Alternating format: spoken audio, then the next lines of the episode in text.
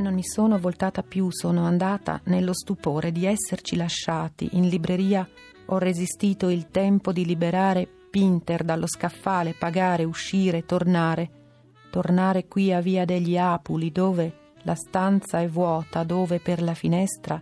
immensa entra la palma e mi sovrasta, e mentre mi sovrasta a me si china e non so più se è ferma oppure mossa, e non so più la voce di chi è che dice come sei bella,